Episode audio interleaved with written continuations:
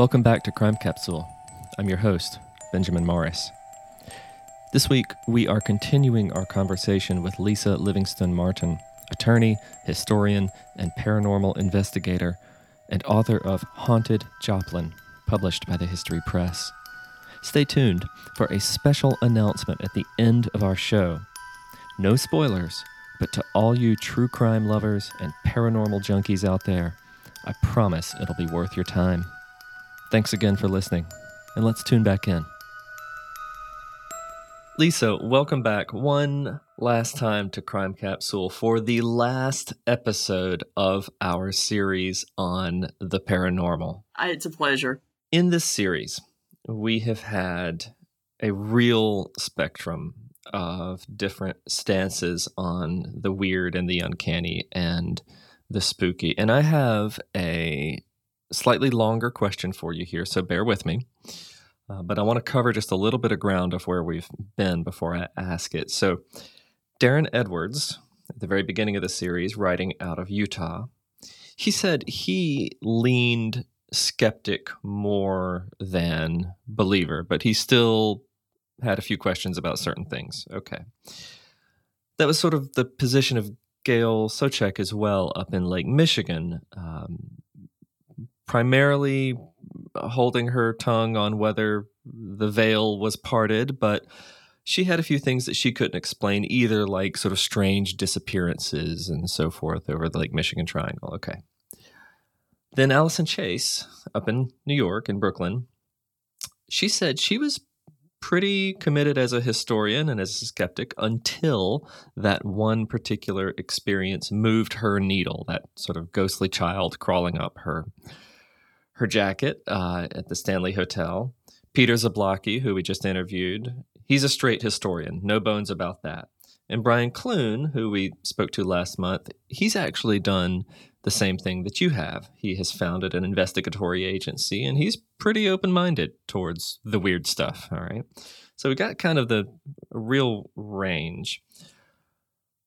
Reconcile for us, Lisa, the two sides of your brain the paranormal investigator and the strict rationalist, the attorney who relies on fact patterns and narrow definitions of evidence rather than inferences and speculation and wishful thinking and emotive reactions. Do you compartmentalize these two approaches into their separate domains, or do you actually hold both domains of your work to the same set of standards? Um, interesting question, and I, I, I, hold them together. I think I think one of the the hallmarks of uh, of uh, critical thinking is being able to hold two potentially contradictory um, thoughts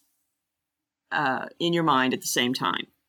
Um, and often what we find is that it's not really contradictory. Uh, we just haven't figured out how they fit together yet. Um, so, on one hand, uh, the open minded um, possible believer form of me comes from personal experiences from growing up and, and through investigating. Um, and how I how I usually tell people is, look, we all know things happen in places that we can't explain. Uh, it's what you do with that for me, I then I, I, try to look at it as rationally and objectively as possible, um, and I, I, do use those critical uh, thinking skills of what possibilities are there that explain this, that are the mundane, the everyday, uh, that are environmental, uh, man-made causes, etc. If you exclude those possibilities, then you've got something unusual. Then it's you know what what is the case and i tend to to look at those uh, from a perspective of something is going on um, i don't always leap to the conclusion of it's a ghost um, in, in the sense of a human spirit i also think there's a lot of research going on uh, particularly in quantum physics that um, touches on these issues that um, there are there are a lot they're finding a lot of um, things that, uh, for instance, every point in time mutually coexists. So you're thinking of entanglement, uh, the theory of entanglement. Yeah, spooky entanglement. Also, um, parallel um, dimensions uh, have been proven theoretically. Um, that uh, there are theories evolving that basically two points in time can basically bump into each other. So we may not be experiencing something that happened 100 years ago per se, but we kind of brush up against that moment in time as as if you're walking down the sidewalk and brush against someone's shoulder by accident. Um, and they may be having a similar experience in that other point in time. Um, so for me uh, does that mean quote it's paranormal yes in the sense that it's not a normal experience. Is it a lingering ghost? Not necessarily I don't rule out that possibility that that can happen, but we just aren't to a point of knowing. We don't have enough information at this point. Um, but uh, to deny that things happen, I think is kind of foolish. I mean, it, you know, you're. Uh, it's always easy to say oh, that couldn't have happened. Someone was mistaken, and I'll be the first one put my attorney hat on, saying, "Yes, um, witness accounts can be unre- unreliable. Um, and something can happen. The old uh, psychology experiment of you have 100 people in a room, someone walks in holding a gun, and and they uh, uh, have a pre-planned narrative that happens. They walk out. Then you ask the 100 people what what happened, and you will get different answers. The question is how many uh, in that room came the closest of what happened. If you repeat it, how many people get that kind of experience? So if you have a, if you have something that happens in a space that literally hundreds of people have experienced over time, that becomes much more interesting. And that's something that I have tried to, I hope, gently needle some of our guests about is the notion of repeatability, right? That you can visit these places in the American landscape or that have traveled through time in American history to reach us with their different resonances, and that it's possible to go to the town of Calico, right, in California, or now a new family lives in the Prosperity School bed and breakfast and may experience these, these things again. And I'm just kind of curious as to what further empirical testing we can pursue on places that claim this kind of uh, duration or longevity or consistency of reportage? Well, I, th- I, think there are things that you know can be done. It's a matter of when, as um, institutions, uh, scientific inquiry decides to put resources towards it. Ironically, this was more uh, this was taken more seriously hundred years ago than it is now. Um, intellectuals like Albert Einstein, uh, Nikola Tesla, Thomas Edison took the paranormal very seriously, and uh, were all of the opinion that once science decided to take the study seriously, that inroads would be made for answers. But um, you you are going to take it's going to take a large think tank, university, uh, governmental agency to be able to do research on the scope and being able to control variables um, because it, it's going to cost money. And that's what it comes down to. Um, and because even though someplace like the Prosperity Bed and Breakfast, you have things that happen on a regular basis, but if you go there Tuesday, something may happen. Wednesday, that particular thing may not happen, but it may happen again on Friday. So it's repeatable, but you're, also rolling the dice of if you are there one time, you may be there on a day it happens, or you may not. Um, and so it's consistency. It's going to take time, resources. And at this point in time, our society has decided this is not something that we think that we're going to devote that kind of study to. I'm going to paraphrase an old philosophy joke about, you know, there is hope, but not for us. Um, it is repeatable, but not by us, right? Um, yeah, at least not on Tuesday. right, not on Tuesday. Not on Tuesday. Let's take a look at two quick cases before today's biggie. Um, I want to look at the uh, a case which is very very old in southwestern Missouri, uh, the spook light, and then I want to take a, a, look at a case which is very, very recent uh, of the butterfly people. So, uh, first, the spook light. Where is this? What is it? And have you seen it? okay, uh, the spook light is is a phenomenon that is seen over several square miles, um, right along the Missouri Oklahoma Oklahoma border. Uh, originally, it was seen mostly on the Missouri side around a little hamlet that actually isn't there anymore, but it was called Hornet, Hornet, Missouri. So it originally was known as the Hornet Spook Light. Um, and, but even back in the 1800s, it would be seen over approximately a 10 square mile area. And, but that's kind of where the cluster of experiences were. Then it moved a little e, uh, west um, and slightly north and was seen along what is known as um, County Road 40 um, on the Oklahoma side. And beginning in about the 1920s through about the 1940s, that was where it was predominantly seen. And interestingly enough, uh, there was some effort made to scientifically study it. Um, several universities sent teams in. Uh, the Corps of Engineers uh, was brought in. The Army was brought in, um, trying to ascertain what it was. The spook light won they ne- they never came up with an answer. Yeah, I can um, imagine that the Corps of Engineers. I mean, here I am thinking out of our New Orleans context that they're going to try to build a levee around it, sort of capture it. Right? Yeah, they're, yeah, they're, yeah, they're measuring the atmosphere. They're doing these things, trying to figure this out. And then um, then it moved slightly south about and was seen a lot on what is um, County Road 50, which is a mile south of County Road 40, and that became known as Spooklight Road. Which I love because in case you or the Spooklight gets lost, you know exactly where to find it. Well, maybe. Okay.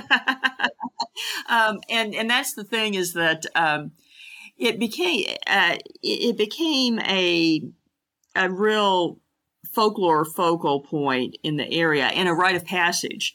Uh, for decades, uh, people took their kids out there, and you would park along the 50 road and, and look for the spook light. Teenagers would go down looking for it. Um, on on any particular um, weekend evening, you might have 100 cars down there. Um, and so it, it really was uh, not only a phenomena that was going on, but a community experience.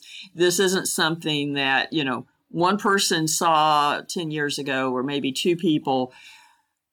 When, when, when you talk about people's experiences with the spook light, you literally have tens of thousands of people wow. over time wow. who've had experiences. So again, it's almost it's repeatability.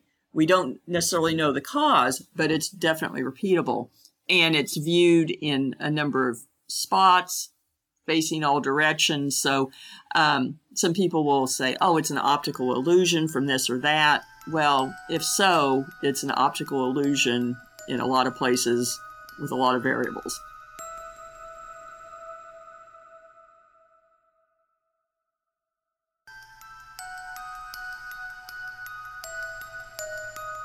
Now let's take a look at an event, an occurrence, an entity. I'm not really sure what the noun uh, here is, um, which is not repeatable, which did only seem to happen once. But what's curious about it is that you have these multiple independent witnesses who have no motivation to lie. Uh, so tell us about the butterfly people. Um, the butterfly people is is uh, it's it's very unique because it, it happened. You know, it's one of those it happened once experiences, but um, in such a way that it can't just be discounted. And this was during the uh, 2011 Joplin tornado, F5 tornado, one of the worst in American history. And it hit Joplin unexpectedly. They did not expect a tornado. They thought it was a rain, uh, rain cloud. Um, and um, it happened at a very bad time as well because there were multiple high school graduations going on that day. It was a Sunday, um, early evening. It hit at 5:41 p.m. Um, the largest high school in the area was having graduation, and and a couple of others, and it hit the southwest edge of town, and the Weather Channel, everyone still thought, even on Doppler, they thought it was just rain and that it was turning north.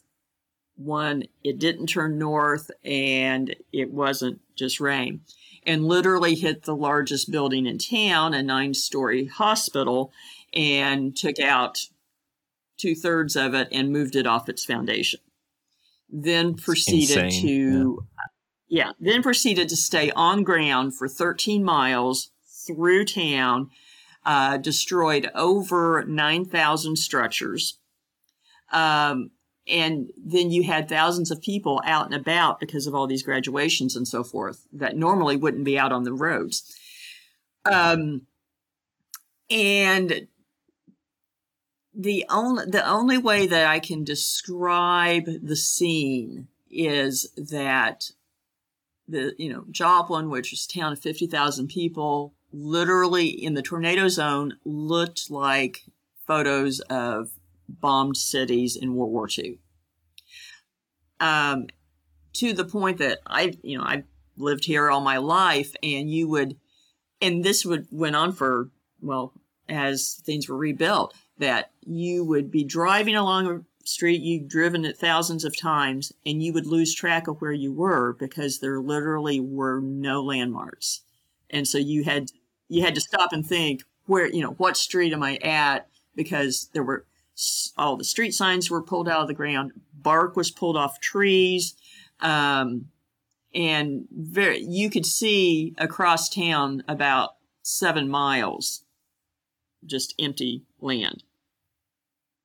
So that that's that's the level of destruction. Um, so what happened was that there were dozens of reports of the butterfly people in the in the immediate aftermath, within just the hours uh, after um, the tornado, as people are being rescued and showing up at the other area hospitals.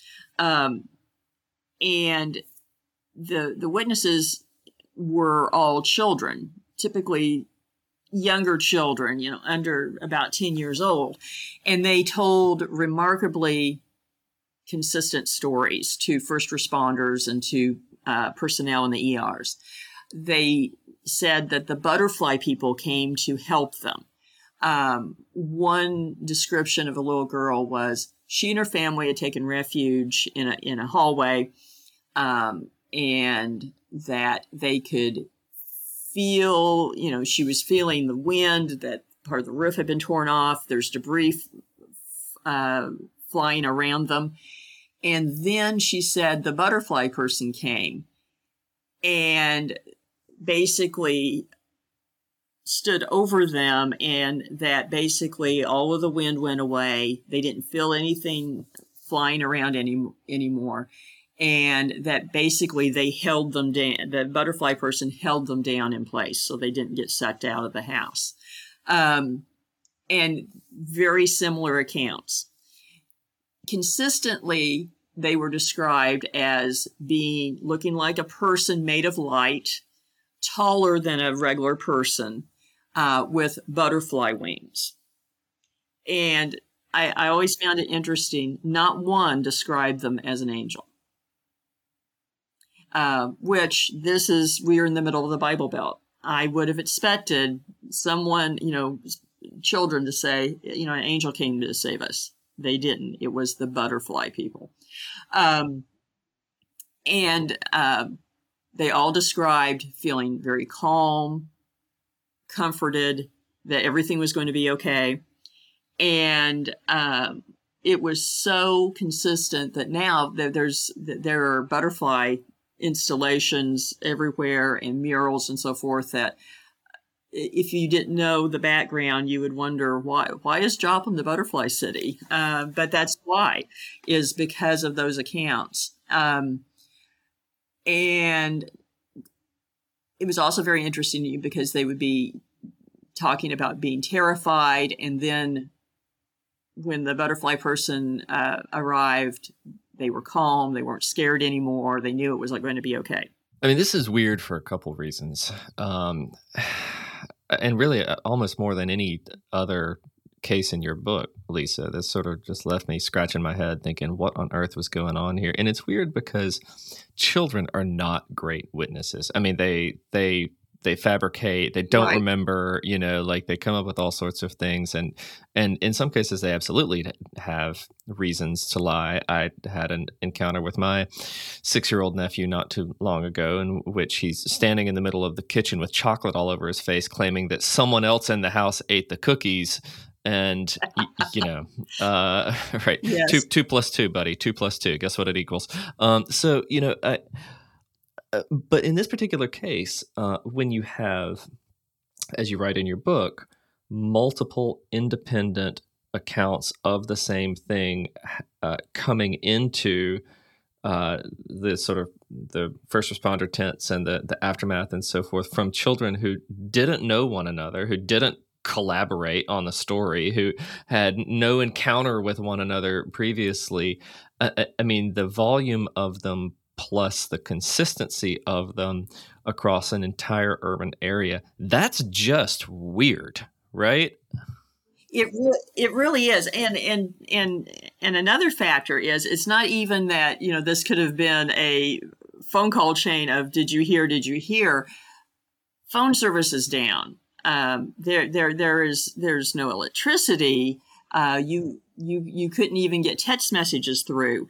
Um, so there there literally was no way that um, they could have heard this from another. You know, someone that someone in the family heard this happen. You know, to someone else, and then they they repeated it. It it was. At, this was almost as close to sort of a clinical situation controlling variables as you can in in something like this. Yeah, it's strange. Um, I'm I'm gonna have to do a little more digging into that on, um, you know, on another occasion. And I've, yeah. I've never really found another. I've never really found another example um, like this. Um, now, interesting that there's a second part to it.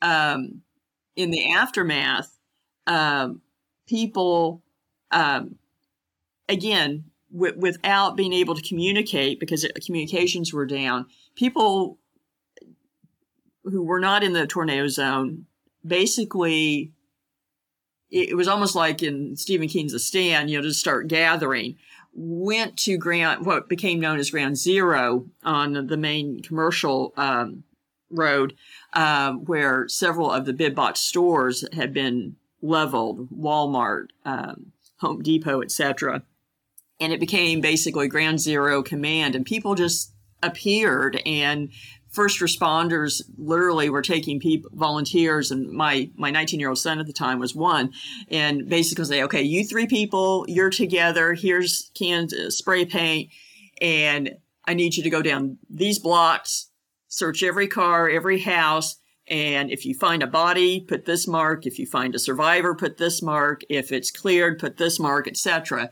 um, and so how everyone ended up where they did, no one can really explain. I mean, it, it's it's just one of those things that you you can't explain this by, you know, it, it was the internet, it was telephone calls or anything. So you had this environment. So as people are uh, out starting to to look for survivors and survivors walking. There were people who were sucked out of their houses and landed a mile from their house, things like sure, that. Phase one is always search and rescue, right? Yeah. Exactly. So while you had people out walking and so forth, they started reporting seeing something else that they would see a group of survivors, you know, walking down a street, toward, you know, trying to get where they thought some, you know, there would be help. And they would see cloaked shadow people walking with them. Um, and again, where you would think that people would be scared, would be terrified at these images, consistently their response was they were being guided, they were watching over the survivors, they were going with them until they got to help.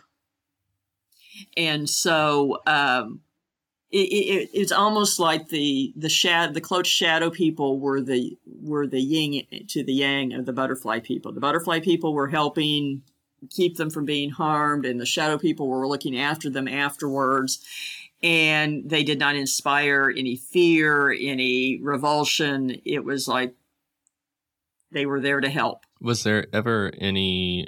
I understand from the murals. I mean, with the butterflies, yes, there were, but um, in the aftermath, I mean, did anyone try to sketch images? Were there any drawings? Were there any kind of like visual captures of any of these entities? Which um, I, I, saw a couple, um, and then I've talked to some of the witnesses, uh, and they would just describe them as a as a cloaked figure, you know, hooded cloaked figure, um, something that you would you know you imagine from the Middle Ages, uh, all in black, and but they never could see a, a face or anything. It was as if the area of the hood were empty, as just all and and just dark you know, like a shadow person. Very unsettling. Very unsettling. And, uh, you know, curious on multiple levels. In the few minutes that we have remaining, uh, I wanted to take just a quick, quick look at the Joplin Public Library precisely because, as we said last week, some of these places we can still visit to check out the residents and others we can't. But the Joplin Public Library actually is a public library and you can go and you can check out a book if you would so desire. Um, so, would you just give us a very brief overview of why the Joplin Public Library is now uh, on your list of places to to check out in haunted Joplin, Missouri? Well, and and and this is a um, um, they've they've built another library, but the building's still there and still accessible, and um, but uh, and actually used by the by the county and the universities. So it is there, and and and you, you can go through it. Um, it it's an interesting story because the library be the the library that was there. It was built in 1980, and it was never intended really to be there or be a library. The the land was part of old downtown.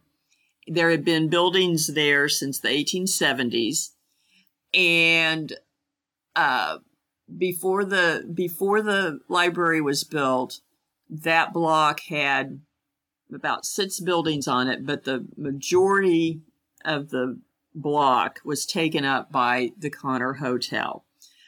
And it was a nine story luxury hotel uh, built in 1906, which was actually built on the site of a previous hotel that had been there since the 1870s, which ironically was a three story hotel that had been moved from Baxter Springs, Kansas in the 1870s. I can't even imagine that feat, but. Um, yeah, that's a that's a tricky one. That's uh that's pretty. I'm thinking uh, Fitzcarraldo here with you know let's pull the boat over the mountain, right? Let's do it. And pretty much, pretty much. Um, and so by the early 1900s, they had decided to build a new hotel. There, there had been a couple built in town that were newer, and the Joplin Hotel wanted to maintain its status as the, the nicest in town. Um, and so uh, they were building the new one. It was going to be the Joplin Hotel, but one of the principal owners, Thomas Connor, who was um, one of the early leaders in town, died during its construction um, uh, of cancer. And so they decided to name it after him then, and it became the Connor Hotel. And it was it, it was a landmark in town for for decades. It was absolutely gorgeous, um, just beautiful appointments. The the lobby was all marble and just looked like something out of you know. Uh, golden era Hollywood movie. It was an extraordinary um, set of photographs in your book. I really loved looking at those. Uh, they weren't recreations. I mean, they were just captured before it was torn down. And you think this is as, yeah. as classy and opulent as it gets. Beautiful. It, it really was. It, it really was. And then, you know, of course, they had very nice restaurant, etc., stores in it, etc. And and so it, it it was something that really kind of belonged to everybody. Everybody had a connection to the Connor for being there for this or that. And um, then uh, during the, the late 60s and early 70s, during urban renewal, as, as hotels moved out to the interstate. There was decline and, and vacancies. So they decided um, to sell the building, and, and a new group bought the building and they started um, talking about tearing it down and replacing it with something new. And it, it was contentious. A lot of people did not want it replaced. Sure, sure. Um, so they started telling, they started saying, well, it's in such bad shape, it would be too expensive to, to bring it back up. And ironically, they hired a group of engineers to, um, to come in uh, and they were hoping the engineers would say oh it's going to take this this and this it's going to be so many millions of dollars so that they could say see we're justified um, and i know this because my father was one of the engineers um, that's not what they said. Um, and the developers were not happy with the engineer's report because they said, no, you know, it, it needs a few things, but it's, it's, it was not going to be that expensive.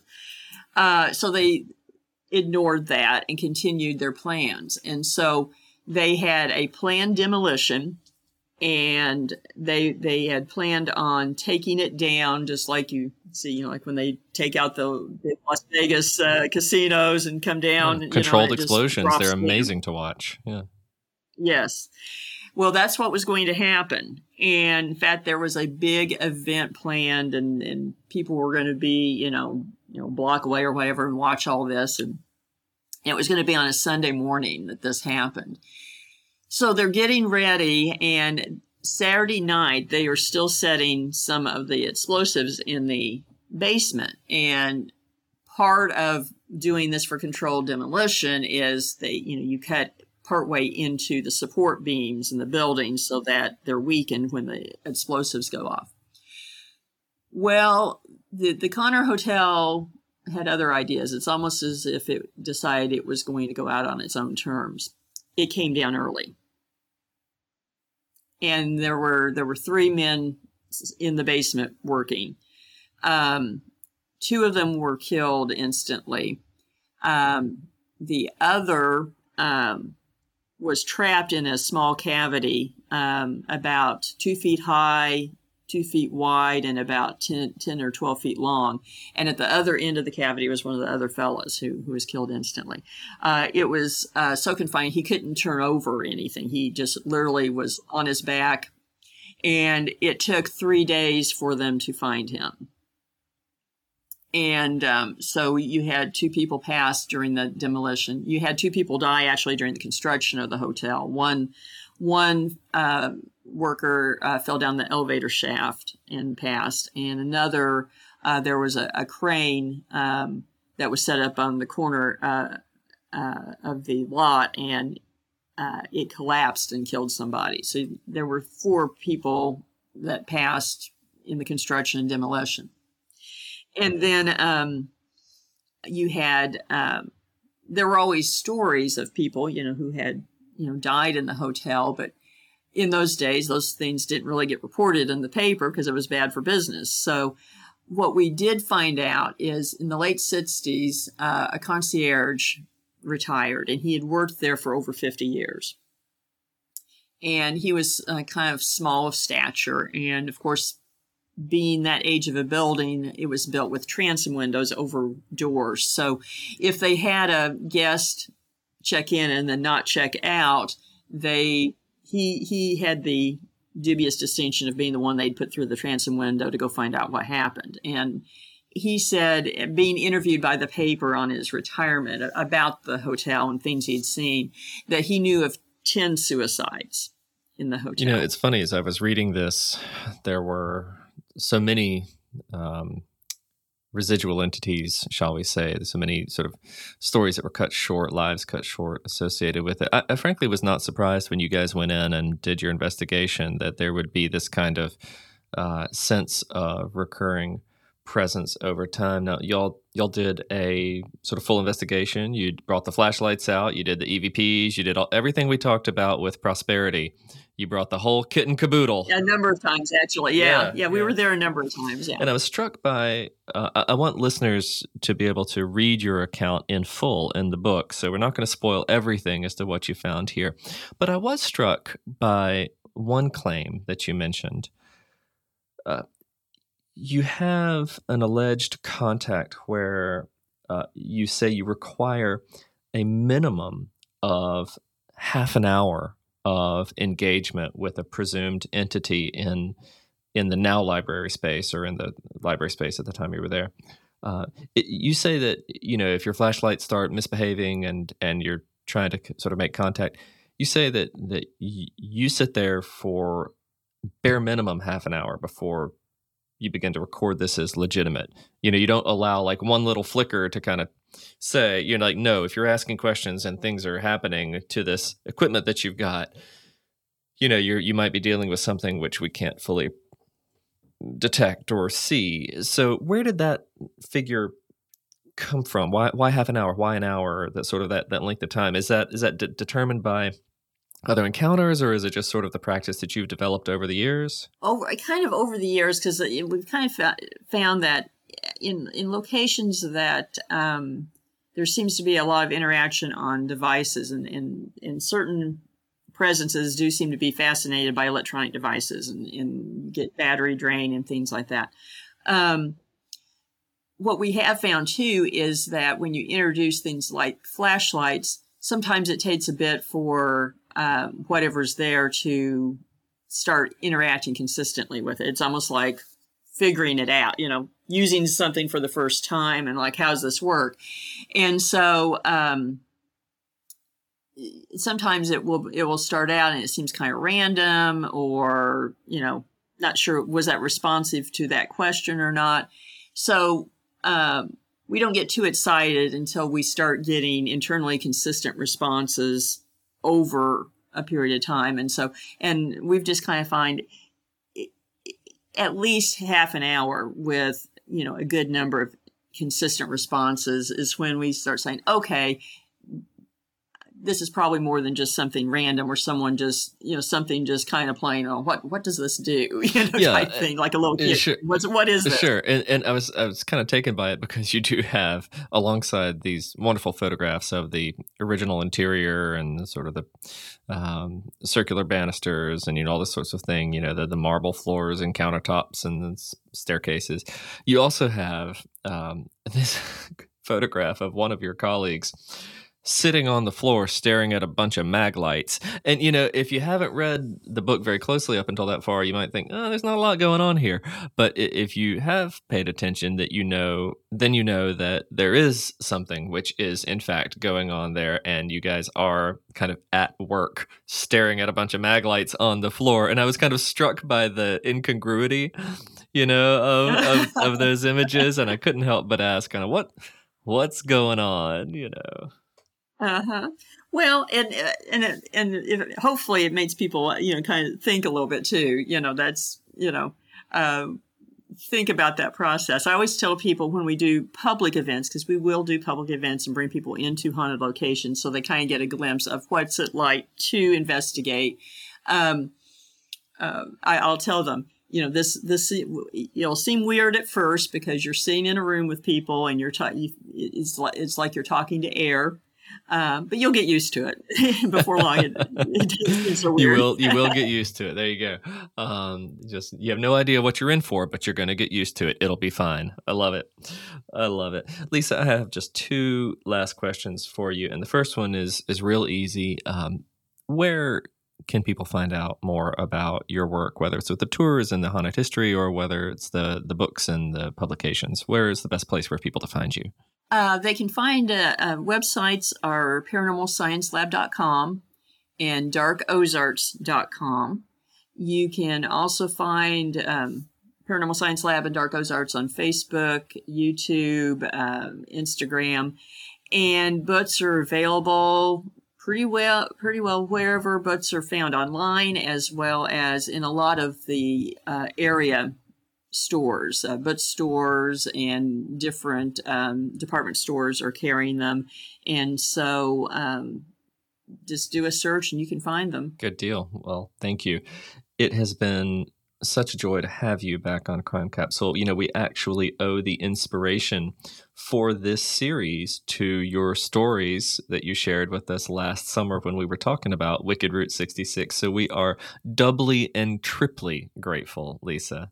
Well, I'm I'm I'm uh, I'm honored by that, and I've I've enjoyed our times talking uh, over time, and um, happy to do it anytime. Well, I have one last question for you, and I have to ask: How do you do Halloween in your family? Do you just leave everyone behind and go camp out in graveyards with thermal sensors? You know, I mean, it's really hard. After reading your books, it's really hard to imagine you doing the trick or treating thing when there are so many other actual ghosts to chase, to catch. What do you do? Well, that that is kind of a family family joke that uh, you know we don't really do the typical Halloween stuff because um, my um, my family, my kids uh, investigate too. So Halloween weekends or in most weekends during October, we're actually doing public ghost hunts and things nice. for people. So, so we're bringing it to other people.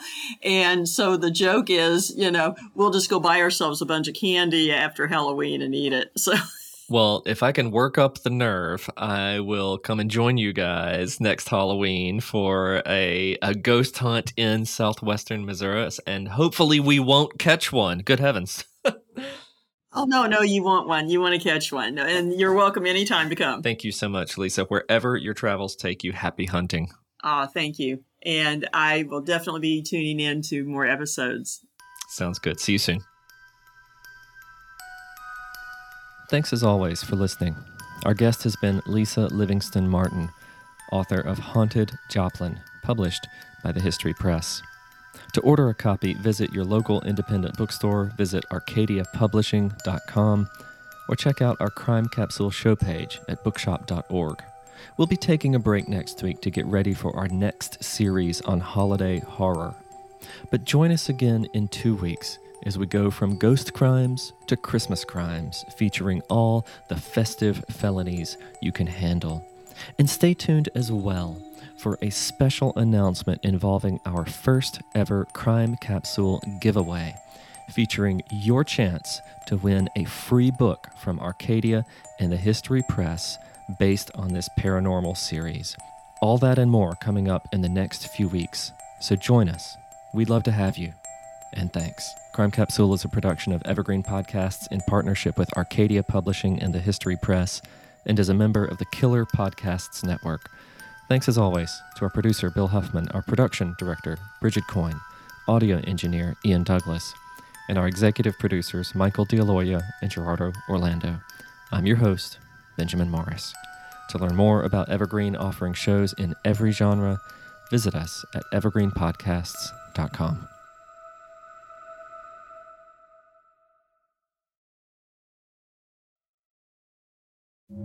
one of Scotland's most notorious unsolved murders. To think that someone could turn a cheese wire into a garrote and take someone's life. The level of violence, the uncertainty, and the randomness frightened people. She always thought the killer was going to come back after her. Society needs to find that killer Who is the cheese wire Killer?